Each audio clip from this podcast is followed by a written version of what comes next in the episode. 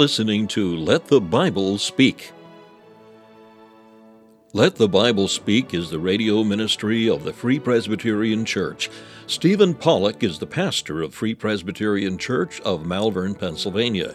The church is located at the junction of 401 and Malin Road. Thank you for joining us today as Dr. Pollock opens the Word of God and lets the Bible speak. Thank you for joining us again for another episode of Let the Bible Speak.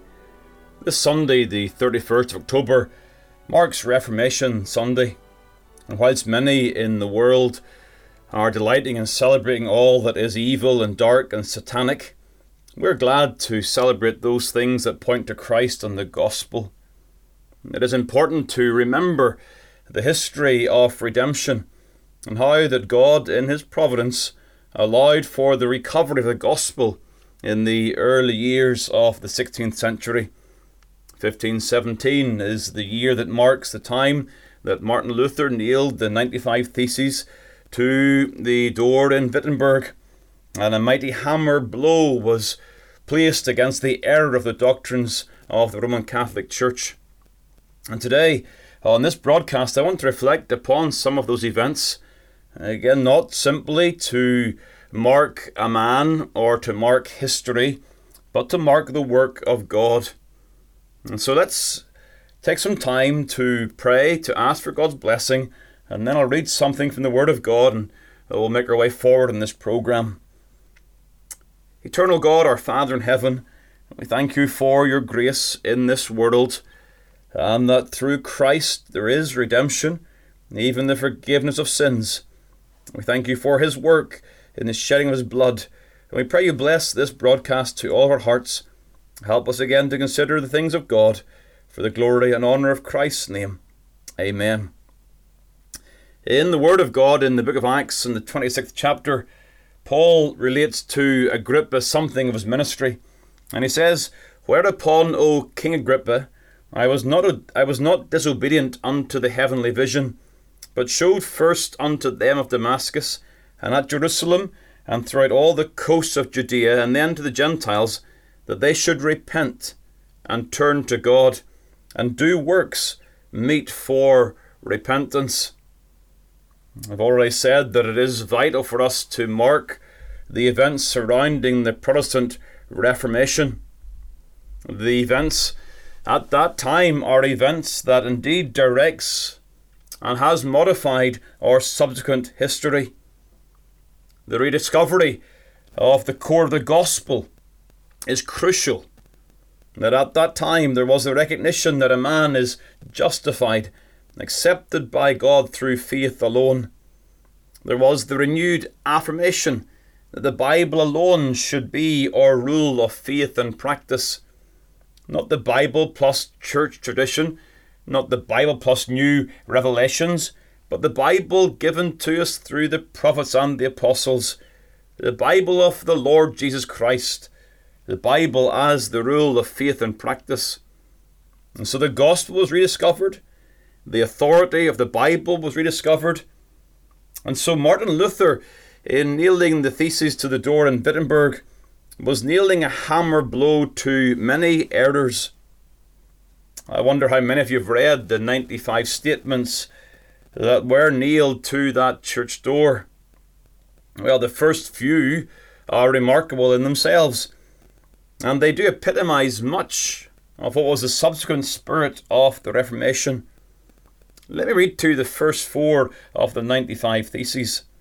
Number one, when our Lord and Master Jesus Christ said, Repent, Matthew 4 17, he willed the entire life of believers to be one of repentance. Number two, uh, this word cannot be understood as referring to the sacrament of penance, that is, confession and satisfaction as administered by the clergy. Number three, yet it does not mean solely inner repentance. Such inner repentance is worthless unless it produces various outward mortification of the flesh. Number four, Repentance and sorrow, i.e., true penance, endure as long as a man is displeased with himself. That is, until he passes from this life into eternity. Now, we understand that at this point in history, 1517, Martin Luther is developing his theology. He's increasing his understanding of the things of the Bible and indeed the work of Christ. But he does raise some very significant issues here. In the language he uses, he's indicating the importance that Christians go back to the original text. At that time, the church was really using the Latin Vulgate, a Bible that was hidden to the masses, um, was only given really to those few who had learned Latin. The Latin Vulgate, when it translated the Greek word metanoia, used the terms do penance and Luther is saying, no, the word indicates repentance, not an act of penance, not an act that you do in some external fashion, but this matter of repentance. In so doing, he attacks the sacramentalism of the Roman Catholic Church. That penance and confession was something administered by the clergy, and penance as an act, uh, as a sacramental act, would in some way secure favour with God. He attacks the worldliness and the sin that marked the church. Luther, in, on a visit to Rome, was greatly offended as he saw the opulence and the immorality that marked much of the clergy in Rome. And so Luther is renewing a biblical understanding of the doctrine of repentance. Uh, and out of the Protestant Reformation came several important doctrines. But the doctrine of repentance is one that is often neglected and one that needs sounded afresh today. Repentance, not an act of penance, not a mark of external reformation, not a one time confession, but a repentance that turns from sin unto Christ, and a repentance that marks a life transformation in the things of God. We often focus at the time of Reformation on the doctrine of justification, that as a man is accepted justified, declared righteous not for their own acts of righteousness, but for that of Christ alone.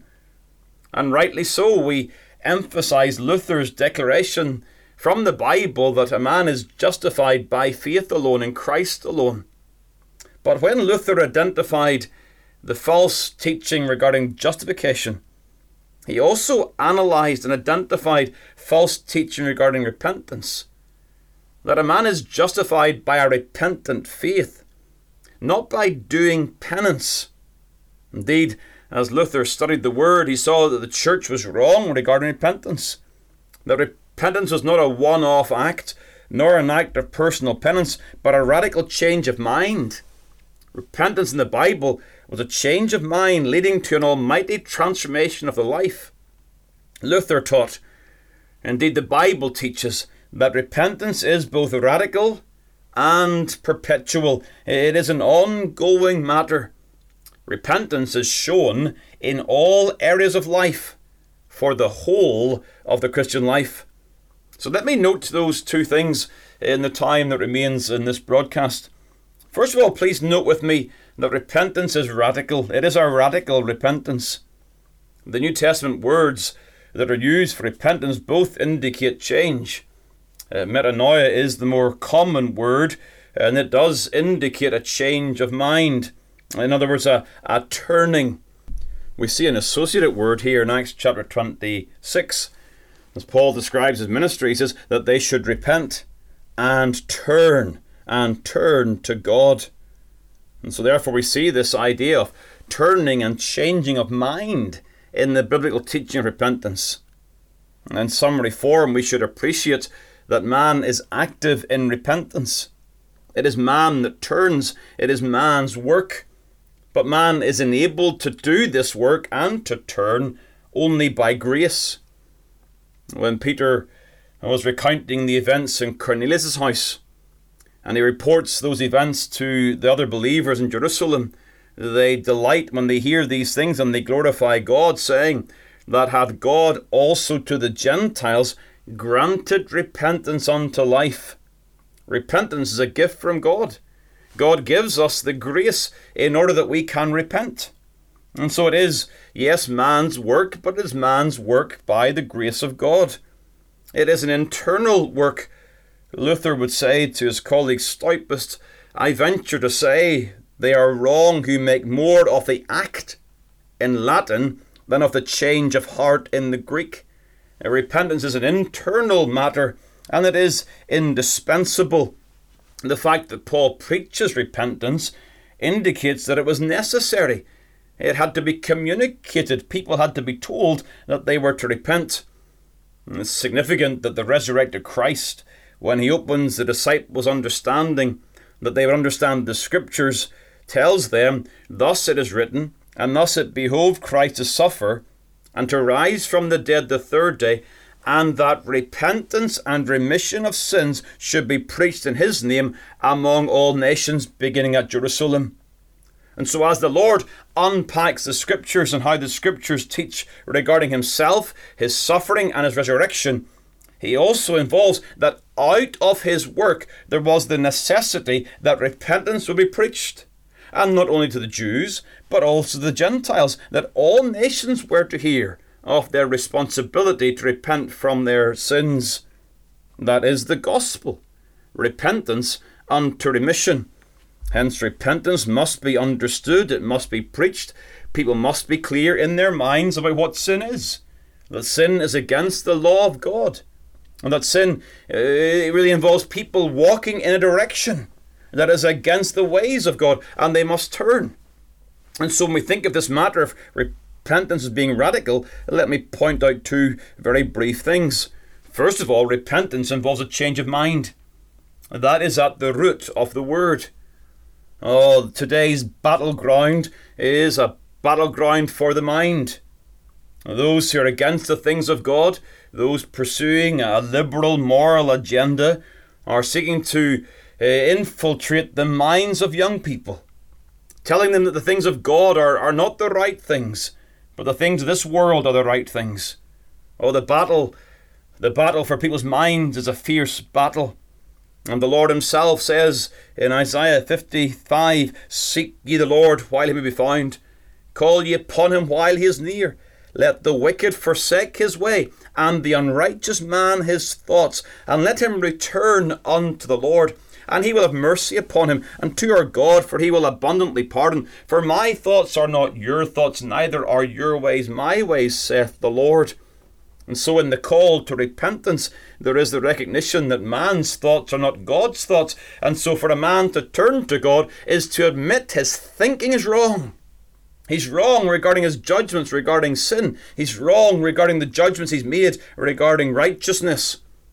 Our thoughts, our minds must change to be conformed to God's thoughts regarding sin and self.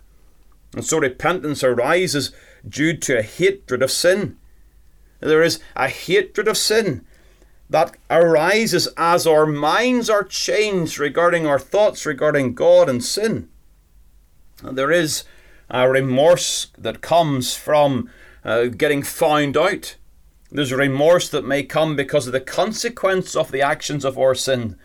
But true repentance comes out of a hatred of sin itself. It is a godly sorrow that worketh repentance to salvation in the language of 2 Corinthians chapter 7. True repentance comes to hate sin, not only hate the consequence of sin, comes to hate sin as that which is against God. The change of mind brings about that hatred, whereby there is therefore this matter of repentance that follows. A change of mind followed by a change of direction. Now, this is a well known way to understand repentance. It is a 180 degree turn. Repentance, according to Paul in Acts chapter 16, involves this matter of turning, that they should repent and turn to God. Repent and turn to God. Repentance is whereby the sinner leaves sin. But the sinner leaves sin as they are confident of God's mercy. Paul elsewhere described his teaching as testifying both to the Jews and also to the Greeks repentance toward God and faith toward our Lord Jesus Christ. Repentance hates sin and leaves sin, but leaves sin and turns towards God. The one who repents is confident of God's mercy. Repentance is not just remorse, it is joined with faith in the goodness of God in Christ Jesus. And so the Thessalonians are described as having turned to God from idols to serve the living and true God. Repentance is just is not just remorse and running from sin, but it is running from sin to refuge in God through Christ. True repentance always comes alongside faith. We turn from sin unto God and Christ. Hence Christ himself preached that we should repent and believe the gospel, that these things come together in a man's conversion unto salvation. Sometimes salvation is received by faith, or other times it is by repentance in the language of the Bible. But they both come together. We turn from sin unto Christ, and so we are saved, so we are justified. Luther understood that this repentance was a change, a change of mind a change of mind regarding sin, but also an understanding of the gospel that the just shall live by faith. It is a radical repentance. And secondly, it is a perpetual practice. A radical repentance and a, re- and a perpetual practice. Today, in the minds of many, repentance is a one time act. It may involve emotional conviction. It may involve an unpleasant feeling uh, that we're glad to get over. Rather, in the Bible, repentance begins in a moment, but continues to the end. The direction is turned. A sinner turns away from sin towards God, and they set out on a whole new walk. John the Baptist is well known for teaching repentance. He goes into all the country about Jordan, Luke chapter 3, preaching the baptism of repentance for the remission of sins. And as he taught repentance, he says to those hearers, Bring forth therefore fruits worthy of repentance. There was the understanding that repentance in the heart, the internal work of repentance, would bring an external transformation of life. You see, when you grasp that repentance arises out of a hatred for sin, then it makes sense that the life of the repentant will be radically different. The Lord speaks of the fruits of repentance. Hatred for sin leads to a love for righteousness. The Psalm 97 says, Ye that love the Lord hate evil. Those who love Christ, they hate evil. They're, they're not going to delight in the continuation of a life of evil. Rather, the life of repentance will be a life of continually hating evil and putting evil away. It is true of the believer. In John, in First John chapter one, uh, that they may have to confess their sins, that the true believer may still battle with sin. And so, if we confess our sins, He is faithful and just to forgive us our sins and to cleanse us from all unrighteousness. And so, the true believer may at times confess sin.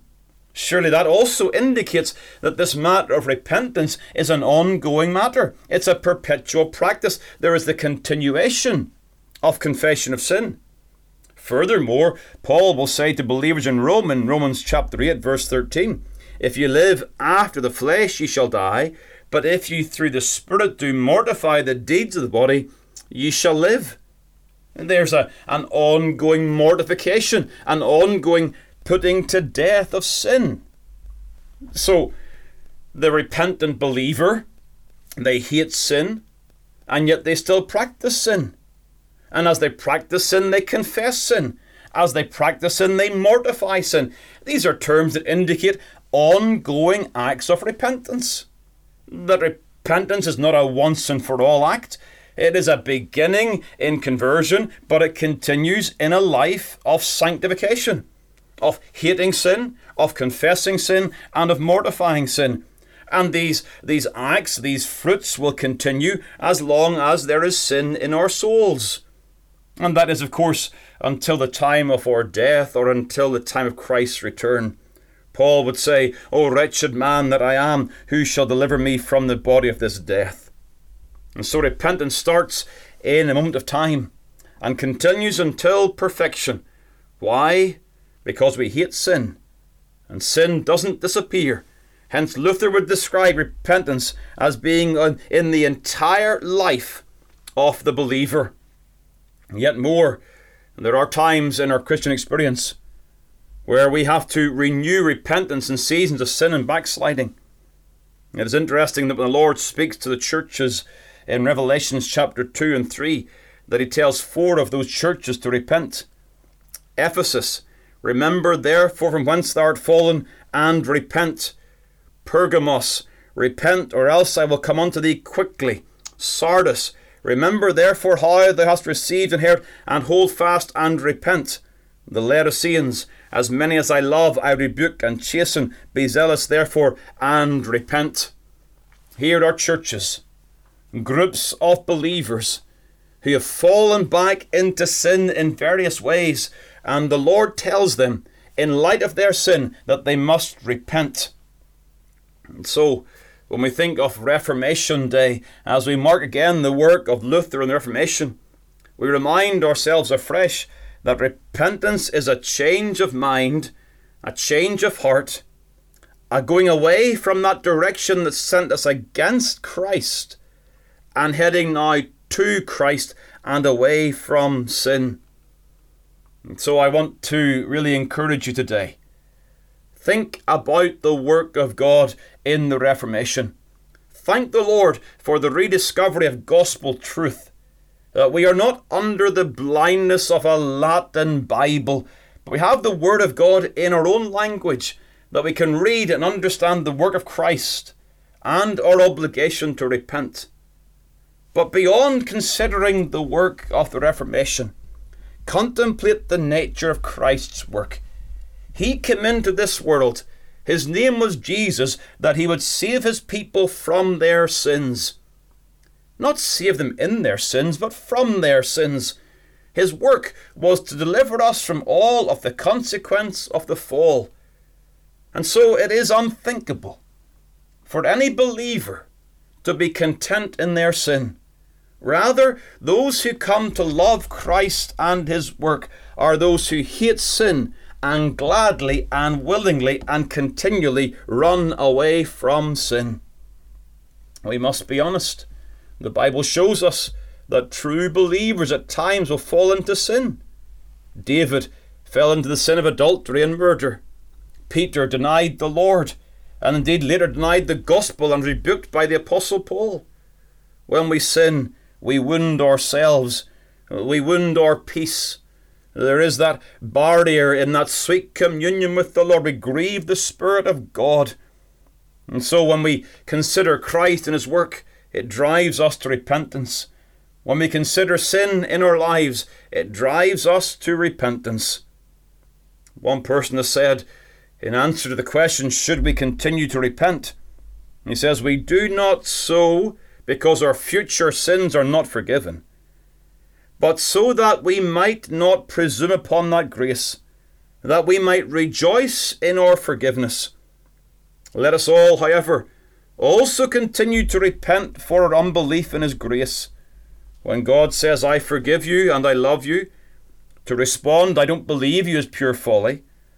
To respond, I am not worthy, is to belabour the obvious.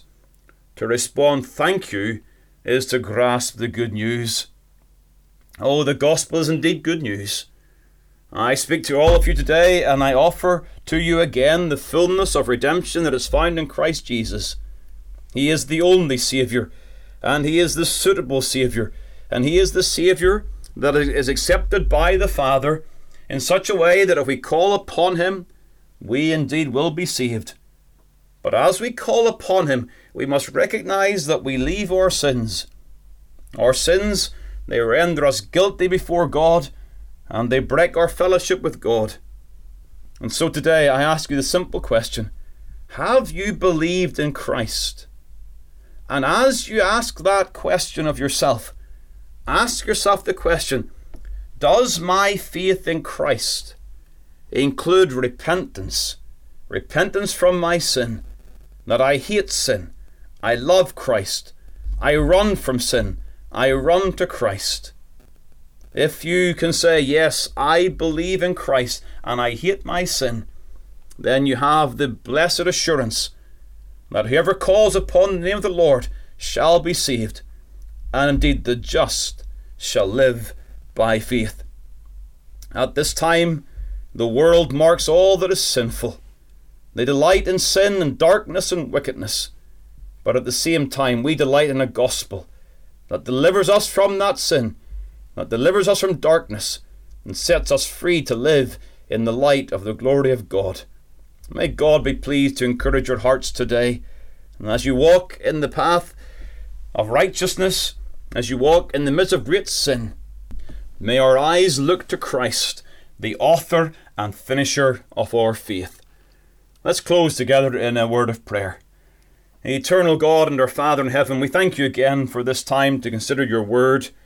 We rejoice, O Lord, in your word. It is truth. Uh, may your word guide and direct our minds today. I pray for all who listen to this broadcast. Think of those perhaps listening in to the podcast later on. And we ask, O God, that in all of these things, in all of these means, your people will be led into righteousness, and those who do not know Christ would come to know him and to love him. We pray these things, O Lord, for your glory.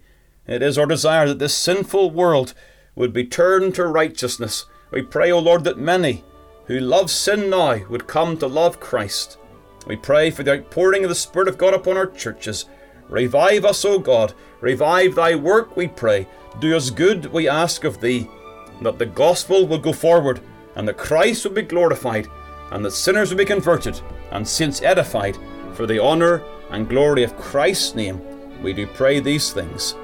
Amen.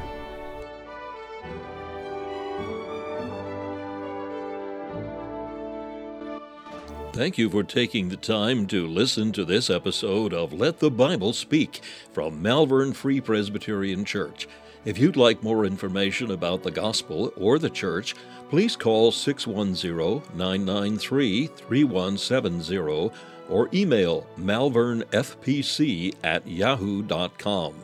We extend an invitation to all to join us as we worship the Lord each week. You will be made very welcome. The church is situated at 80 Malin Road, Malvern, Pennsylvania, at the junction of 401 and Malin Road. We meet for worship on the Lord's Day at 11 a.m. and 6 p.m. A Bible study and prayer meeting is also held on Wednesday evening at 7 p.m. We preach Christ crucified.